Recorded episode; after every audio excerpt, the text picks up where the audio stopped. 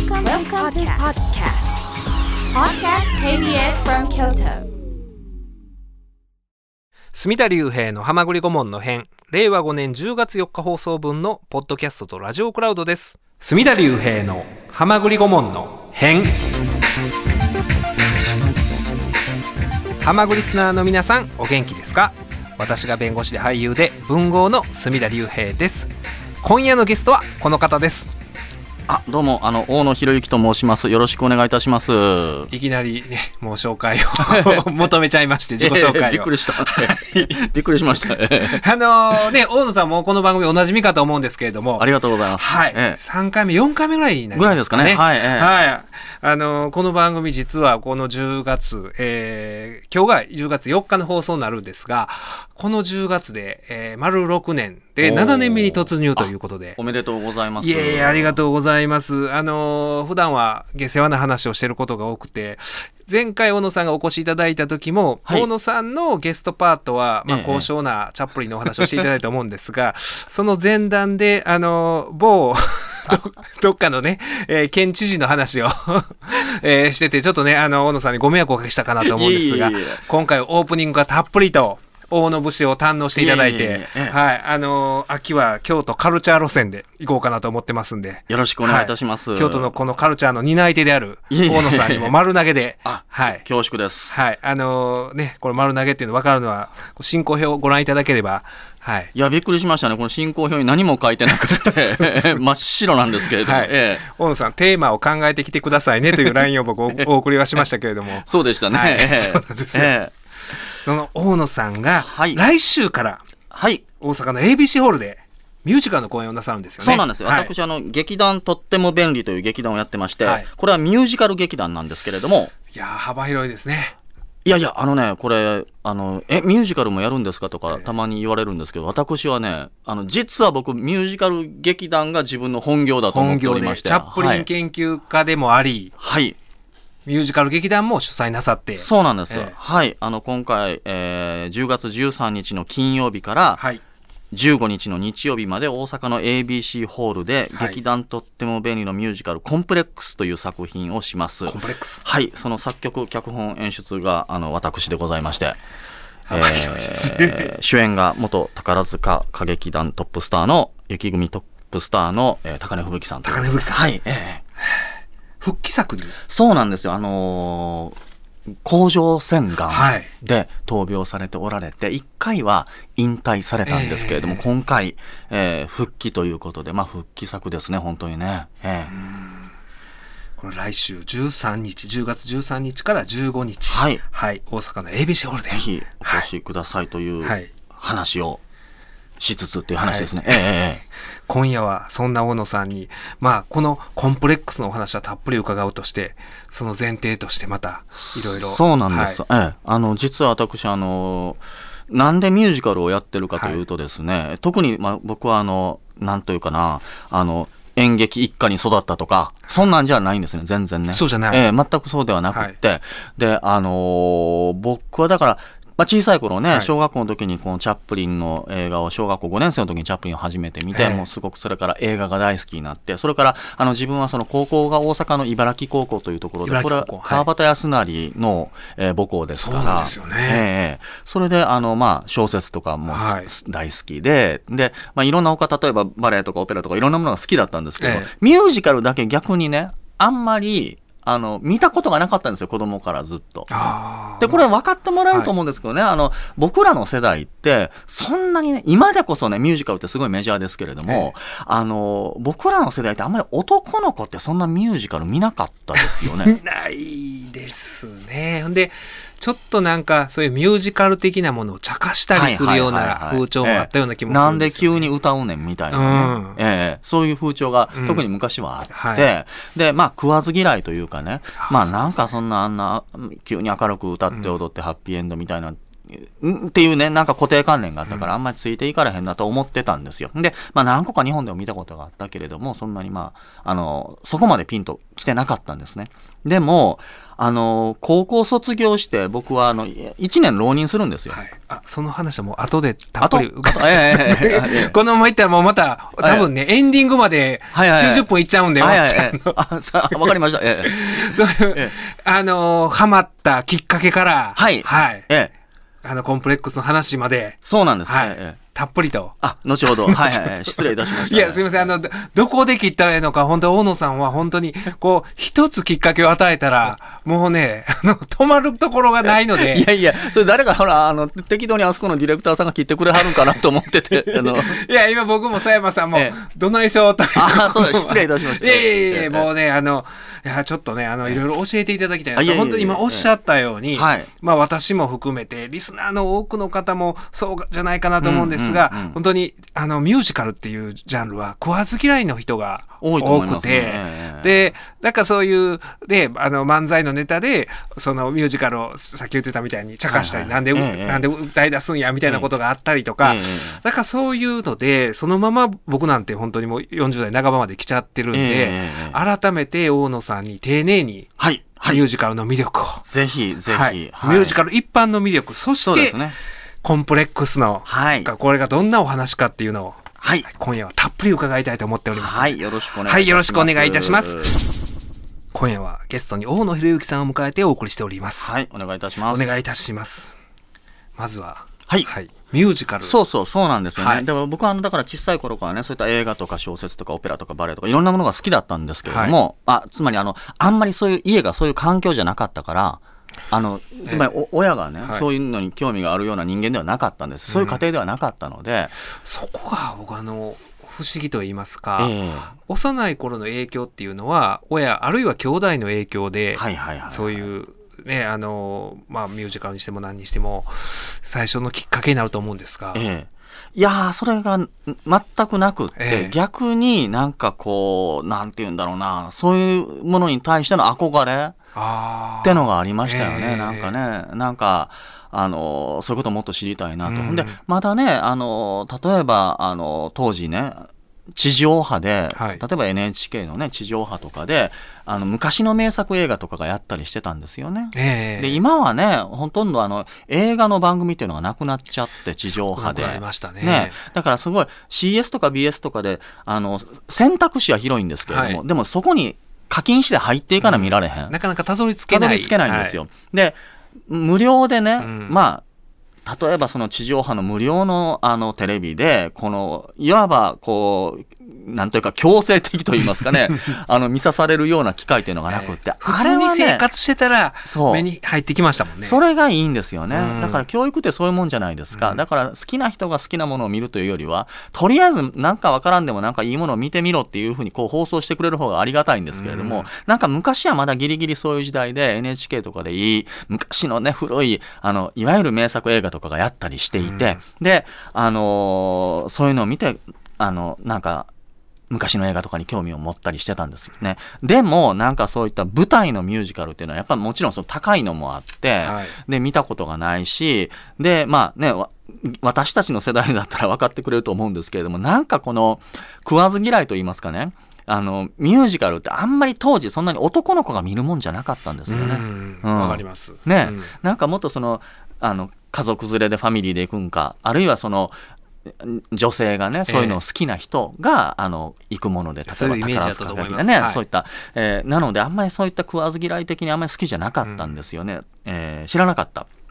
で、まあ、よく言われるように、例えばなんで急に踊るねんとか、うんなんで急に歌うねんとかいうのがあったりして、そんな知らなかったんですよね。で、ただ僕はあの、その、高校卒業した後にですね、1年浪人したんですね。はいで、その時に、まあ自分のその家貧乏だし、あの、まあそれまでもその高校時代塾とか行ってなかったから、えで、浪人してもそんな予備校とか通うお金もないしですね。あ塾、高校もろあの浪人時代も予備校もいや行かず？い行ったことなかったです。ええで兄弟行かれた？そうそうです。すすごいですねいや、まあ、それはたまたまラッキーと言いますか、ね。ラッキーないでええそんなラッキいーやいやいや。うんいや、ほんで、まあ、どうせね、はいまあ、なんかこう、なんとなく、うあの、い一年ぐらい経ったら来年受かるやろと、まあ、思ってしまったわけですよ、なんか。ほんで、あじゃあ、自分い、まあ、チャップリンが好きで、ビートルズが好きやから、これもイギリスやないですか、どっちもね。うんで、あ、じゃあちょっとバイトしてお金貯めてイギリス行こうと思いまして。勉強もせずに、ままあ、勉強はしてたたんでしょうけどね、まあでもバイト頑張ってしてねえ。4月から6月まですごいバイト頑張ってやって、で夏の間ねあのイギリスに行ったんですよ。余裕っていうかあのその心に余裕がありますよね大野さんは。いやだからいや逆に言うと周りにみんな、うん。まあその友達はみんなね、まあ、大阪の今茨城高校で、はい。い、わゆる進学校ですから、みんなその大学行きますけれどもあの親親兄弟といいますかその親族に一人も大学行った人がいなかったんですよ。あだから そのあんまりあんまり分かってなかった。大学受験とはこういうもんだとこういうもんやというのバイトしてええ夏休みにロンドン行くもん、えーロンドン行くもんちゃうねんやって。ちゃうんや俺はそれ分かってなかった。分からずにうんはいほんで、あの、まあ、あの、秋から勉強したらいいかとか、ええまあ、ちょっと軽い気もして、うんで、まあ、夏にこう行ったんですよ。まずロンドン。まあ、もちろんロンドンはチャップリンが生まれたところやし、リバプールはあのビートルズが生まれたところですからね。そうですであ、それを目指して行ったらば、ロンドンのヒースローエアポートに着いた途端にですね、まあ、オペラ座の怪人とかキャッツとかね、そのスターライトエクスプレスとか、はい。い、わゆるそのミュージカルのね、ポスターがバンバンバンバンバンバンバンってあるわけなんですね。あ空港で。空港で、はい。空港からもそのその世界に入っていってるわけなんです、へえと思って。つまりあのミュージカルって言ったら例えばあーブロードウェイのイメージがニューヨークに、ね、あニューヨークはい。あるんですけれどもあんあのー1970年代以降すごいロンドンミュージカルの時代なんですよね。1970年年代以降ロンドンミュージカル、ロンドンミュージカルの時代なんですよ。で、まあ、僕が最初にロンドンに行った1993年っていうのは、はい、30年前。前30年前ですよね、18歳の時ですから。で、あ、そうなんや、そのロンドンはそんなにミュージカルの街なんやと。で、やっぱりもともともちろん演劇のシェイクスピアの街ですから、はいですからそのもうロンドンってほんまに京都市ぐらいの狭い地域に57個の大劇場があるんですね。そんなにあるんですか？やっぱり演劇の都なんですよ。ええ、わあこんなところでやっぱじゃあ話の種にえ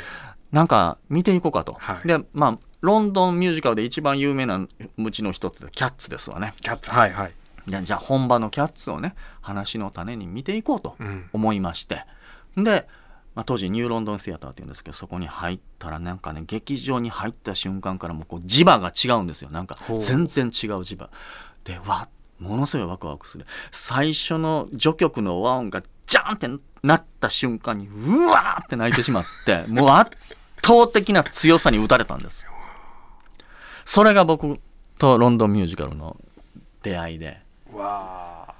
これは何かなって思ったんですよ。なんかね、は意味とかなんとかじゃなくて、本当にその力強さに打たれたんですよね。え。で、まあちょっとね、なんかあの、退屈かもしれませんけれども、歴史的な話をすると、えあのーまあ音楽劇っていうのはもともとヨーロッパにオペラっていうのがあって、オペラはい。でまあこれはあの非常に有名な作品もモーツァルトとかはい。ベルディとか、まあいろいろあるじゃないですか。でその中にはすごくあの口ずさみやすい有名なねポップソングみたいに有名になってるようなねそれこそあのサッカーのあのあ式典とかで使われるようなね、そういったあのあのポップソングとしても有名になっているようなあのメロディーもあるわけですよね。でもだんだんだんだんねこのオペラ歌手というのがすごい専門的に、まあ、あの超絶技巧を駆使するようなあのそういった音楽が増えていって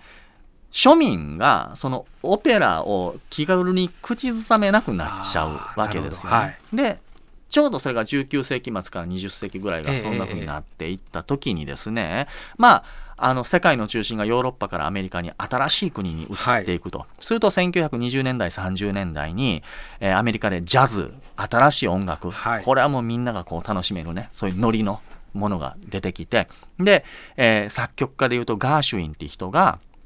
あの1930年代にいろんなアメリカでミュージカルを作るんですね。だからはいミュージカルっていうのは20世紀のアメリカでできたもんなんですよね。ええまあ、あの平たく言うと。はいで、そこでは本当にみんながあの楽しめる、口ずさみやすい。そしてその、いつしかヨーロッパのオペラがね、ものすごいこの専門的になりすぎて、えー人々が普通に口ずさめなくなった時に、でもみんな大衆的にね、うんえージャズで楽しめるものを作ろうよっていう、まあ、新しいあの音楽劇運動だったと思うんですよね。はいで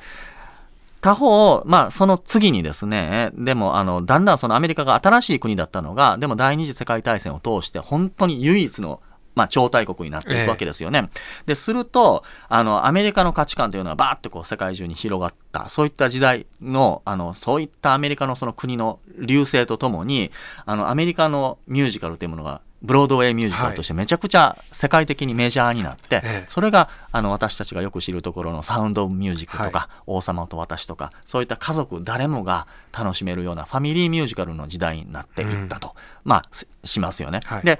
でもしかしそのあまりにメジャーになったがためにですねなんかそのだんだんだんだん飽きられてくるっていうのも、あ今度はそういう。今度はそういうのが、た、はい、多分あったと思うし、それから1960年代後半になると、あの、いわゆるアメリカの平和っていうものに、こう、ほころびが出て、うん、で、ベトナム戦争とかで、そのアメリカの、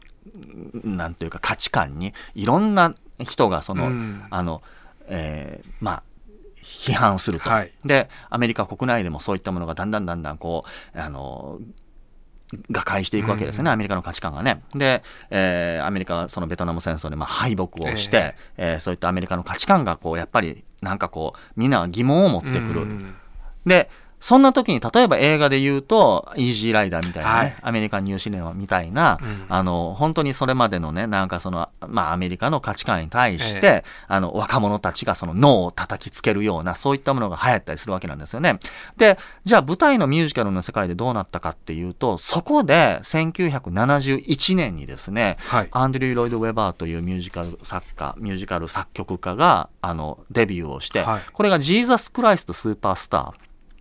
という有名なロックミュージカルなんですけど、それで華々しくデビューをする。これがロンドンミュージカルなんですね。ロンドンミュージカル。えー、はい、で、あのー、これはどういうあの話かというと、もちろんイエス・キリストの生涯をロックで奏でるっていう話なんですね。うんえまあ、ロックオペラっていうふうに当時は銘打って出てきたんですよ。はい、で、セリフが一切なくって、ずっとオペラみたいにずっと曲だけなんですよ。でも全部ロックだと。で、これは非常に画期的で大ヒットして、まあそれまでのね、まあいわばその全世界を席巻してたアメリカのこうみんなが口ずさめるそのファミリーミュージカルなんか生ぬるいと思ってた若者たちにめっちゃ受けたわけなんですよね。で、で、ただね、これって面白いところは、僕は面白いと思ったのは、これってなんかなんて言うんだろうな、本当にロックでね、反体制でバーンって来たっていうわけじゃないような気がしてて。っていうのは、ロックが反体制だった時代って、例えば50年代、60年代って、もうちょっともっと前前なんですね、はい。で、なんかね、それよりは、あの、ロイド・ウェバー自身が王立音楽院、イギリスのね、王立音楽院ってそういったあの学校の院長先生の息子なんですよ。つまり、ううん、めちゃくちゃクラシック畑の人でね、うん、音楽的なすごい秀才なんですよ。で、そういった人がね、あの、普通オペラって言ったらめっちゃクラシックだけれども、ここにロックぶつけてみたら面白いやんみたいなね。うん、で、あるいはそのイエス・キリストをね、あえてロックでね、反体制で描くって、そっちの方がすごい面白いやんっていうようなね、ある種なんかポストモダンな引用というか、うん、そのイモーシャルポストモダンの引用っていうのを解説していたく あのいやあのいわゆるそのモダニズム、モダンっていうのは本当にその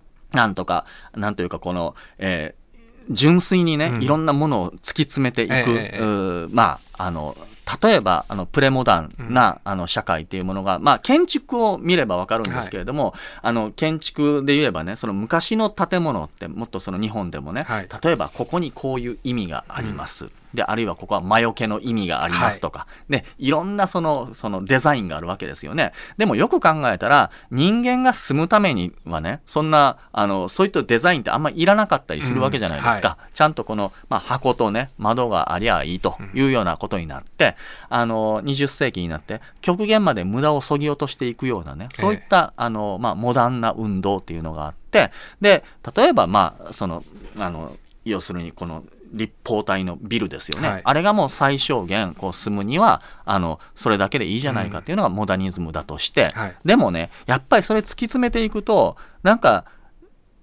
究極的に純粋的なものっていうのはそれはそれで美しいんだけれどもやっぱちょっと面白みがなくなるというかね、うんうんはい。音楽でもねねやっぱりなんかこの、まあ、純粋にねそれこそ現代音楽でねあの無駄をなくしていくとはい。最後は無音になったり、あるいはジャーンって爆発音だけになっちゃったりすると、でそれってみんな楽しめなくなってしまうと。でそんな時にやっぱり1970年代ぐらいからいわゆるポストモダンまあ無駄だと思っても、はい面白いことはなんかこうカラフルに取り入れた方が面白いやんと。はい。いうようなのがあの、えー文化の世界であるいはアートの世界であったと思うんですよね。はでやっぱりあのその流れでミュージカルも僕はそれがあったと思っててでロイド・ウェバーみたいな人はやっぱりいっぺんねそういったもうみんなが楽しめるファミリーミュージカルというのはなんか一度終わったんじゃないかと。うんでそっからあの例えばイエス・キリストとロックを結びつけるみたいな、うんそういった組み合わせであのもう一度あの蘇らせようとした人なんじゃないかなと思います。で一遍は終わったと思われてるオペラっていうジャンルをもう一度ロックで蘇らせるとか。えでそこからまあその影響も受けて、えー今度はクロード・ミシェル・シェンベルクっていう、えーフランスの作曲家が、はいあのレ・ミゼラブルこれは映画にもなりましたか？らあ皆さんええご存知だと思うんですけれども、ああいう作品を作るんですね。これもレ・ミゼラブルってまあ非常に大河ドラマをミュージカルにすると。でかつ彼はそれをポップオペラと呼んで、えーものすごく口ず口ずさみやすいあのメロディーででもあのオペラのようにねずーっと全編セリフがなくてオペラになっていると。でこれもオペラっていう、まあ、一回はねあ昔終わったジャンルを、もう一回ポップスでやってみたら面白いやんっていうね、うんそういったなんか、あのー芸術を蘇らせる運動みたいなのがあの動きがあったんじゃないかなと僕は思いますね。あそういう位置づけ、うん小野さんの理解だと。僕の理解ではね。うんでだからそれが70年代80年代って、なんかやっぱりそういったまあ世界的にあの例えば日本だったらものすごい80年代とか景気もいいし、えでそういったカラフルな時代だったじゃないですか、でそんな中でミュージカルがもういろんな挑戦をしてた。でやっぱりロイド・エバーが面白いのはその中で「えーエビータ」っていう作品だったらば、はい。あのこれも映画になってますね、ええ。マドンナ主演で。であれはアルゼンチンの話なんですよ。ですよね。でロイド・エバーは全然アルゼンチンに何の関係もないんだけれどももちろん関係がなくって、まあ、イギリス人ですからね、でもその時にあアルゼンチンの話を書く時にやっぱり彼は音楽的な秀才だからそこにアルゼンチンのメロディーを取り入れたりすると。うん。そういったところが非常にうまくってなんか面白いなと。であのー例えばあのオペラ座の怪人だったらあの本当にあれはもうあの19世紀のパリの話ですからそのその時のそのあのクラシックな音楽を取り入れたりあるいはそこにあえてテクノ的なねリズムを入れてきたりとか、ものすごいそういったなんかいろんな音楽の楽しさを提示してくれるようなところがあってあのそこが僕は大好きだったんですよね。ええ。であのいよいよそれで僕はそのロンドンに行った時に、まあそのキャッツをまあ見てでやっぱり僕はなんかそこで圧倒的な強さに打たれたその音楽のいろんな楽しさの強さに打たれた、でダンスショーの素晴らしさに打たれたっていうのがある。ででもねさっきから言ってるようにポストモダンポストモダンって言ってなんかあこっちから面白そうやんあっちから面白そうやんってこう引用してきただけだったらば、なんかそれってただのなんというかあんまり筋の通っていないつまみ食いみたいな。つまみ食いみたいなね、まあそれはそれで面白いけれども、うんそこまで心に残らないものになるはずででもやっぱりロンドンミュージカルがそこが違うところは例えばキャッツでもねこれは詩はね T.S. エリオットの詩なんですよ。あ、そうなんですか。もともと T.S. エリオットが子供向けに書いた、あのイギリスでは有名なあの猫の絵本があって、えそれの詩なんですね。はあでそれにそのまま曲をつけたんですよ。はいそこがすごいなと。うんあのやっぱりその T.S. エリオットっていうのはそれこそあの戦前戦後通じて活躍したあのイギリスのモダニズムの詩人で、もういろんなねその言葉のええそれまで使われてた意味じゃないような、あの別の意味をバンとこう提示するような素晴らしい詩を書いた人ですよね。でノーベル文学賞を取った。でそのそういったなんかこのあの確固たるそういった、まあ、あのまあ、彼はもともとアメリカ人ですけれどもアメリカからそのイギリスに移住してそういったそのモダニズムの詩を書いたと、はい。でそこに曲をつけることでね、なんかね非常に特別なものになっているなって。それが本当にあの単なるポストモダンなそのつまみ食いに終わらないような一本筋の通ったものになっているの。そういった力強さを感じましたね。でもっと言っておくとそのキャッツっていうのが何が何がすごい何が面白いかっていうとまあこれあの皆さんその日本でも見たことがあると思うんですけども、まあ、猫の話ですよね、、はい。ろんな猫がこうその年に一度のその舞踏会の日にあのまあ、いろんな自分のその特技をアピールして、中からその一人だけ、一人、一人って言わないか、一匹だけ、はい。その永遠の命を持つ猫が選ばれるっていう話なんですね。で、まあこれって単純に言ったら非常に宗教的な救済のテーマみたいな感じでもあるんですよ。ええ。でもね、その中で選ばれるのが、その過去を忘れられない昔は美しかったグリザベラっていう娼婦猫なんですよね。で、その、まずそこが非常に面白いってことと、でね、あの、猫っていうと、例えば今でも、あの、猫の癒し系みたいな感じで、そのペットで飼っておられる方多いんですけれども、はい。あのね、これがイイギリスの猫のイメージがこうなのかって思うぐらい、その非常に力強いもので、あのね、そのキャッツの中の一番最初の歌の詩で、I cock of the walk when you're walking alone っていう歌詞があって、はい。それはね、あの、直訳したら、一人で歩いている時でも、お前は群れのボスでいられるかというね、そういう歌詞なんですよ。へこれは僕は面白いなと思って、つまりね、群れのボスっていうのは、うん。群れがおってね、何十人か。で、みんなから、あ、ボスボスって称えられるからボスなわけなんですよね。みんながおって自分がいるわけですよね。でも、たった一人でね、うん。歩いてる時でもボスでいられるかっていうのは、うん。要するに自分の唯一の価値観っていうものを自分で分かっているのかと、うん。自分の強さを自分で持っているかって話でね。なんかこう、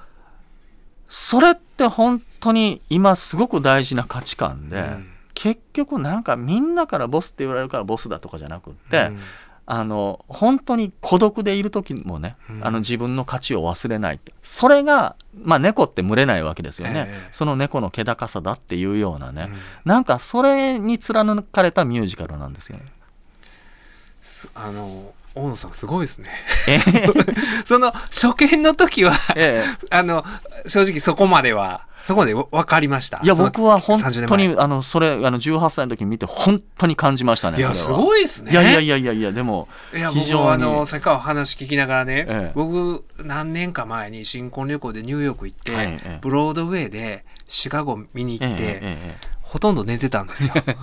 ほとんど寝てて、隣のどこの国の人かながら、僕あまりにも最初から最後まで寝てるもんで、なんかね、ほんで、ぼあの、その当時まだもうもうちょっと若々しくて童顔やったんで、なんか子供やと思ったんかな？ええなんかなんかベイビーみたいなことをね、言われて、ずっと寝てたねみたいなことを言われてる自分と、そのね、10代、18歳でロンドン行って、そこまでちゃんと意味を読み解いて、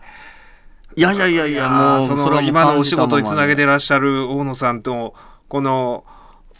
このこの二人の会議にいやいやいやいや。今聞きながらショックを受けてたんですけどそんなことない、そんなこと。それもそそれぞれだと思いますからね。いやーそうそういう話なんですねキャッツってそう思いましたね、僕はね。うんで、あの、しかもね、あの、何を、いいこともしたこともない、うん悪いことをしたこともない、単にね、あの、旗から見たらね、うん昔を忘れられない、あの、そういったその娼婦猫、うん昔は美しかったんだと。でも彼女が歌うんですよ。私、要するにみんなボロボロで誰も彼女に触れないんですね。はいでも、私に触れなさいと。ね。もし私、あなたが私に触ったら、あなたは幸せの意味がわかるでしょうって歌うの。これは力強いですよね。あ私、こんなボロボロなの助けてじゃないのよ。うんうん私は幸せの価値を私は知ってるんだって歌い切る。もしあなたが私を触れば、あなただって幸せの意味がわかるでしょう。これが、あの、なんというか T.S. エリオットの世界で、それを、まあ本当にね、みんなが親しめるダンスショーにしてると。このギャップも含めて、このロンドンミュージカルのいろんな可能性というか、その力強さが圧倒的に打たれましたね。でも本当にそのねメッセージっていうのは今の時代もほんまにまあ当然普遍性があるというかもちろんです特に今はもうねそれこそ SNS で人のいいね欲しがり人のいいねが欲しい。そう。人のいいねがあったらボスになれるわけでしょ。うんそうじゃないと。ね単に自分の、自分が自分でいいねを押せるかって話なんですうよ。そう。でもそれをちゃんと言語化してるお芝居が昔にあってそれこそね今おっしゃったあの自分にが自分にいいねを押せるかどうかだよっていうのをあの髪の毛っていうプロレスの雑誌で河本博さんがおっしゃってたんですよ。でもそのずいぶん前から そういうキャッツで同じようなことがねまあ僕はそう感じましたね。ね。うん。で、その時にね、あの、それはまあ、あの、1981年に始まった、まあ、大えーヒットミュージカルですよね、で僕がちょうど18歳の時に行った時に、1993年の7月12日にですね、はい。えーサンセット大通りっていう、ええあのミュージカルが、はい。これもロイド・ウェバーのが始まったんですよ、えちょうど始まったばっかりで僕はその時ロンドンいて、はい。もうああのオープニングの日にあ野じ馬で見に行ったんですね、はい。だらあのレッドカーペットがあってダイアナ妃が歩いてきたりしてね。あまたそのそういう時代そうか。そういう時代、ええ。はい。うわーこんなこんな華やかな世界なんやってすごい思って、え。でその、えー年のおあそのあその月のあの月末の7月31日のチケットを取ったんですよ。土曜日3時でしたね。いや、今はあの、僕ずっとお話聞きながら、ええ。ローの、あの、大野さんが浪人生いうことを完全に忘れてました。そうそうそう今、ローノさんって言っちゃったもん。浪人生の大野さん。いや、それすごいな。いやいや、それでね、そのチケットを取ってはい。行きたいなと、一番安いチケットを取ったんですよ。ほんで、もう初演版ですよね。で、これもともと1950年代のビリー・ワイルダーの、はい。えー映画を原作としていて、で、これはね、あの、要するに、それも過去を忘れられない、かつての大スターがね、すっかり世間から忘れられて、あの、50歳ぐらいで大邸宅に住んでるんですね。えノーマ・デズモンドって人が。で、そこに若い脚本家が、ちょっと道間違えて転がり込んでくるわけなんですよ。はい。で実はそのあのかつての大スター今はもう本当に、まあ、おおばあさんですよね、がもう16歳の女の子の役でカムバックをしようとしているって、まあ、そこから始まるんですよ、もうその時点でね、はい。そ僕らの当時の僕から見たらそんな話がミュージカルになんねやって話ですよ。えね。でいやこれ面白いなと。で最後はどうなるかというとその、まあ、若い脚本家男の人にこう恋をするわけですよねそのおばあさんがね、でも当然その若い脚本家あの男には、ええ。あの若いあの彼女がいて、うん。でそこから出ていこうとするわけですよすると誰も大スターを出ていくことはできないのよって言ってバンバンバンバンバンって撃つんですほんで殺してしまうとならあのその報道陣のカメラが集まってきた時に、はいそれはあの自分の主演の映画のカメラだと勘違いして最後うわーって歌って終わるんですよ。そういう話です。そうこれを僕はね18歳でそんなミュージカル見せられたらそれはハマりますよ。そうですね。そのイメージがそれまでがアメリカの、本当にあの、学校の音楽の授業で見せられるような。そうそうそうそう、ええ。ね。えまあ、もっと明るく楽しく。ね、え。いやもちろんそれが悪いって言ってるんじゃないですよ、ね。それは素晴らしいものですよね、はい。僕はあの本当に素晴らしい作品いっぱいありますけど、でもやっぱりね僕はその時にロンドンミュージカルのすごい一番いい時に触れてこれはすごいと思いました。僕は大野さんの感受性が欲しいです。いや、本当にね、大野さんの解説を聞いてると、あの、いや、僕はね、人生を無駄に生きてきたな、無駄無駄とないうかこの、いや、圧巻の70年代ロンドンミュージカルの解説で、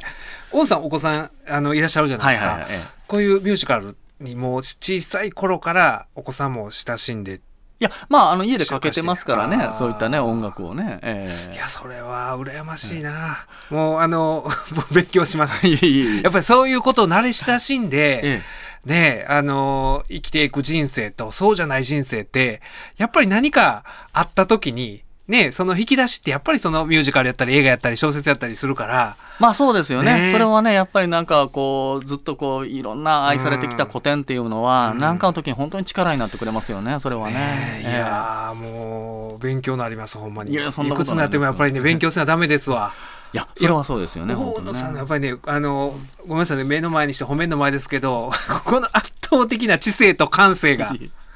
尋常やないから。いやもうお恥ずかしいです。いやいつも驚きでいっぱいで。ええ。でもそのミュージカルね、はい。だからそれってミュージカルって何かっていう話ですよね、でまあさっきね例えばそのなんでいきなり歌うねんとかね、はい。あの踊るねんとか、うん。でそれに対してね例えばいやこのお芝居があってねいろんなこの感情が盛り上がっていってそれが歌になるのなるんだというような人もいますけど僕はそれは違うと思ってて。あのー感情盛り上がって歌う人ってめったにいないですよ。まああの 日常生活で見たことないですよねね、その見たことないですよ。うんね。僕はそうじゃなくって、なんか、いや、音楽でしか開けない新しい世界を開く作業だと僕は思いますね。うん。あの、それはアートってそうだと思うんですよね。うんあの、例えばね、絵だってそうですよね。そ写真じゃなくって、絵でしか描けないものってある。うんうん。で、やっぱり踊りでしか表現できない世界っていうのもあるし、はい。音楽ミュージカルって特にミュージカルって音楽的なっていう実はほ初め形容詞ですよこれああ、ねはいはい。つまりなんかある音楽的な世界をねうん新しい世界を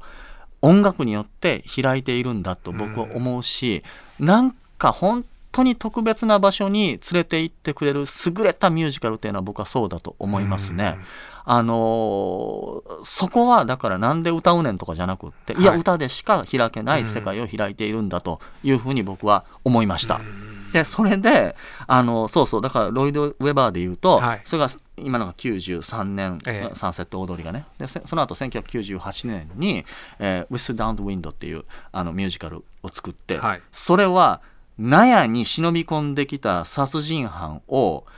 小さな女の子がキリストと勘違いしてしまうっていうそういう話なんです。よ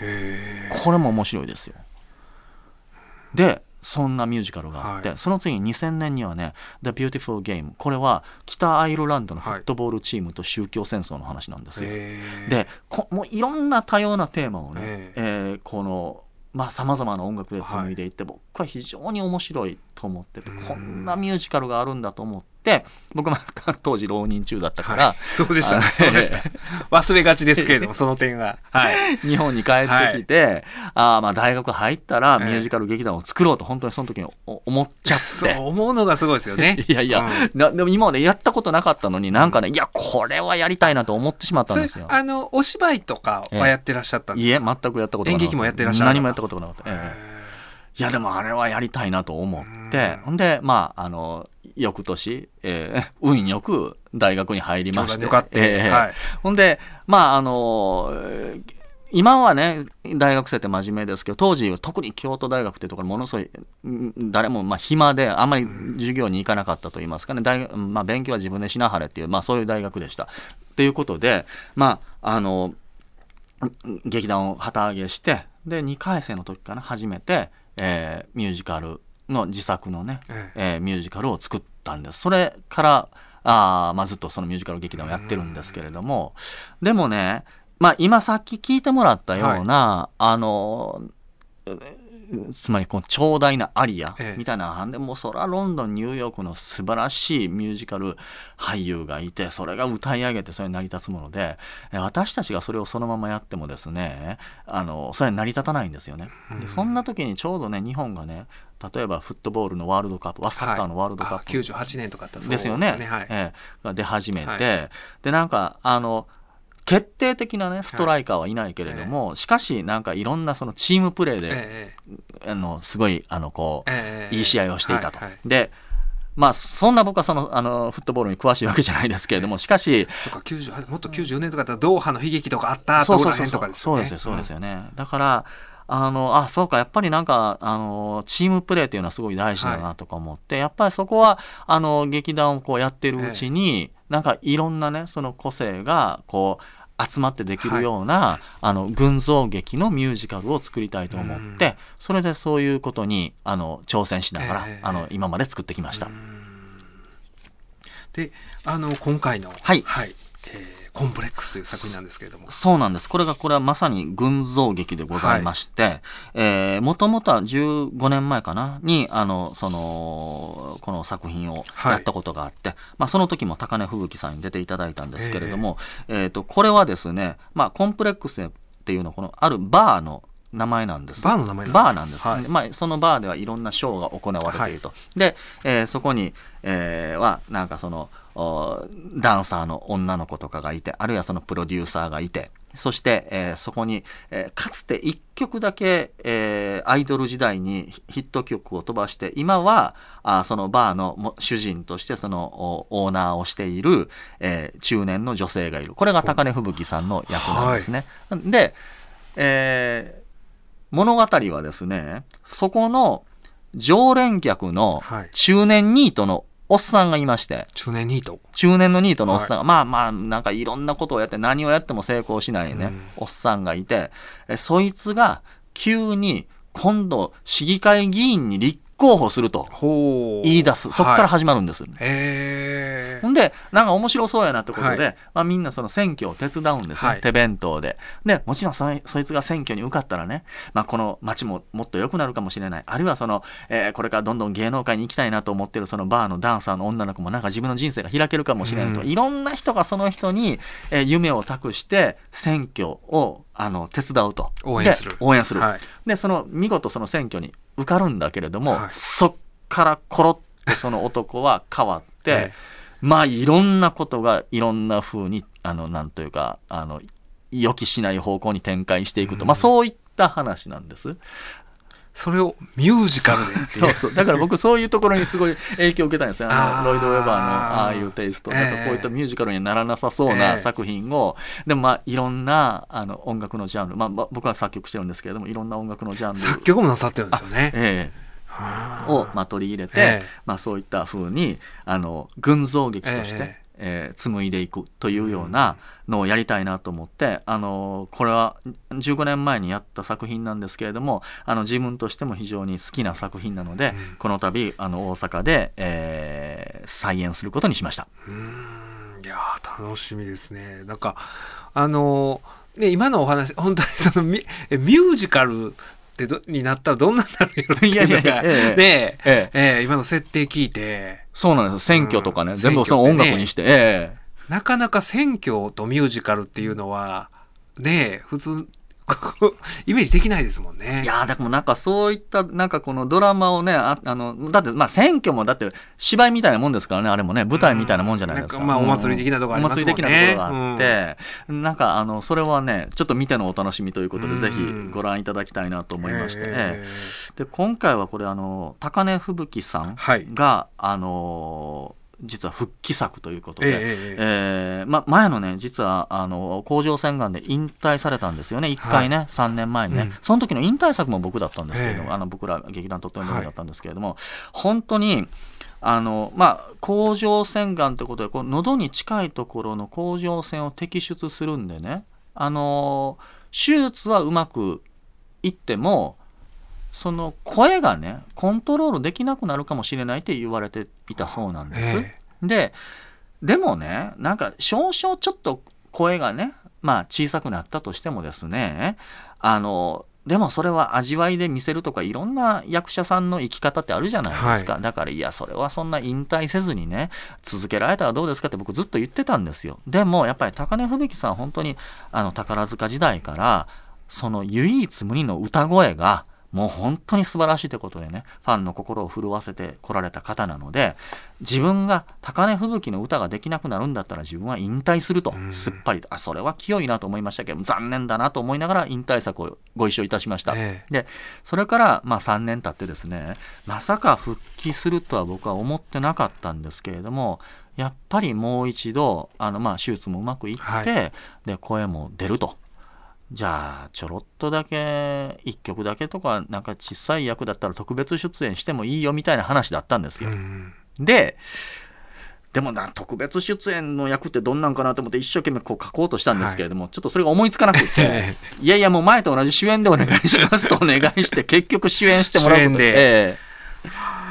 もう今回はだからその高根吹雪さんとそれからあのあの上田明子さん、はい。元劇団四季ええ。でいろんな主演をなさって方なさってた方ですけれどもそういう素晴らしい俳優さんです。そして、えー、峰蘭太郎さん。これはですねこの方はあの時代劇俳優の東映京都撮影所のええ。大重鎮で、はい。僕のあの映画の「渦政ライムライト」にも出ていただいてるんですけれども、えー峰さんね実はめちゃめちゃ歌うまいんですよね。あもう峰さんも歌われて歌われます。めちゃくちゃうまいですよ、ええ。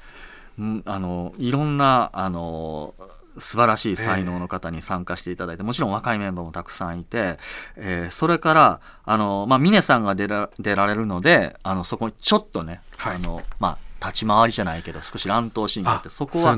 東映京都の清家光彦あ東映鶴一会の清家光彦さんが盾をつけていただいて、はい。そして今回何より1シーンだけですね、はいえー義太夫を使った人形ぶりのシーンがあるんですよ。そうなんですよ。このパンフレット見てたら義太夫監修指導って書いてあってそう文楽豊竹露太夫師匠。そうなんですよね。三味線竹澤団子師匠、でそこにまあ人形ぶり人形ぶりっていうのはあの歌舞伎舞踊であの人間がはい。文楽の人形のように踊るっていう、ええ。そういうシーンなんですけれどもその、えー日舞の振り付けは尾上流師範の尾上都先生京都の方でいらっしゃいます、えーその方にあの振り付けていただいてっていうのがあって、うん。僕はあの実はそのあの今ロンドンミュージカルオタクの話をずっとしてましたけれども、はい。実は私は歌舞伎の大ファンで そして文楽の大ファンいや幅広いですな。なんですけれどもはい。これね僕よく考えたら、はい。あのミュージカルと歌舞伎文楽、うん。それからあのチャップリン。はい。これに共通するのはこれはねやっぱりリズムです、ね、リズム。リズム、うん。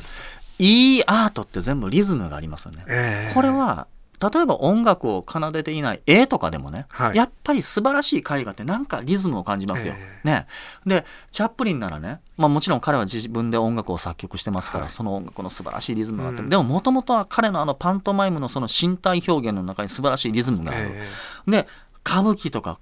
あの文楽とかって、これはもう日本のミュージカルですよね。えはい歌とうん踊りと、それからあのセリフが相まってはいドラマを紡ぐ。うん。でそれがこうある一つの型になっていく、ええ。様式美になっていく。でもそこに素晴らしい。それでしか表せないような人間の情愛とかドラマがある、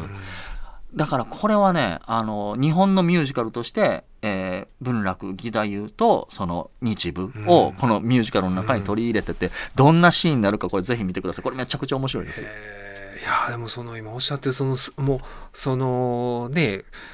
あらゆるこのまあ歌舞伎とかあのミュージカルとかジャンルを問わずリズムっていうのは分かりますね、うんこの年になると本当に、うんから見てて心地いい聞いてて心地いいとかやっぱりそのリズムの良さそうですよね。ですよね。ね。意味、うん。意味ないよどうのこうのじゃなくてね、うん。ただだからいい映画って何回も見たくなるじゃないですか、ええ。だって音楽とかそうでしょ？うん。いい音楽ってね、あ、あれ一回聴いて意味が分かったからもう聴きませんっていう音楽 そんなんないもんね。ない、ないですよ、はいはいやっぱり何回聴いてもええもんはええって、うん。うんそれは音楽だけじゃないんですよね。音楽だけじゃないと思いますね。うん。ん。だからちょっとその辺は僕は、あの、ミュージカルファンの方にも、ちょっと日本のミュージカル、義太夫とかにも注目してほしいなというふうに、そのどうなんですか？あの僕全然わかんないですけどミュージカル好きの人でその大野さんみたいに歌舞伎とか文楽とかも好きでってここのつそういう幅広く好きな人って多いんですか？それともやっぱりこう特化して好きな人の方が多いんですか、まあもちろんいろいろでしょうね、うん。そりゃね、まあ、いろんなものが好きな人もいらっしゃればやっぱりその例えばミュージカルだけとか、うん。古典芸能だけとかの人もいらっしゃると思うので、そこはねもうなんかこうなんというか分け隔てなく。いやでもそこはすごいですね。そのいろんなことを知ってるとねえ。いやいやいや。いや、ああこれはもう楽しみですね。ね、今回もだから元宝塚のトップスターとか、はい。それから、あのー元劇団四季さんとか、ええあるいは今の若いね、ええ。俳優さんとか、はい。皆さんね持ってるリズムが違うんで、えそれが一つの舞台上がった時のなんか相乗効果っていうのがうん。本当ね今お稽古してるんですけれども、はい。自分が演出していてそれは楽しいですね。まさに今まで見たことのないリズムが開かれていくようへなーあこれがミュージカルかって感じででほんまに楽しそうに話さはりますね。だって楽しいですからね。いや、うわあ楽しみですね。あの、僕も見に行く予定ですんで、はいはい。楽しみにしてますんで、ええはい。時間とか言うた方があ、時間も、あの、細かく言っていただいた方がいいと思います。はい。えじゃあ、えっ、と、これはですね、えー、5回公演がありまして、はい。10月13日金曜日が夜の19時、はい。はい、14日の土曜日は昼の12時と17時、2回公演あります。そして15日の日曜日が、えー午前11時と16時にございます、えー大阪の ABC ホールで劇団とっても便利ミュージカルコンプレックス、えーやっておりますのでやりますのでぜひお越しくださいませ隅田隆平の「はまぐり顧問の編」令和5年10月4日放送分のポッドキャストとラジオクラウドでした。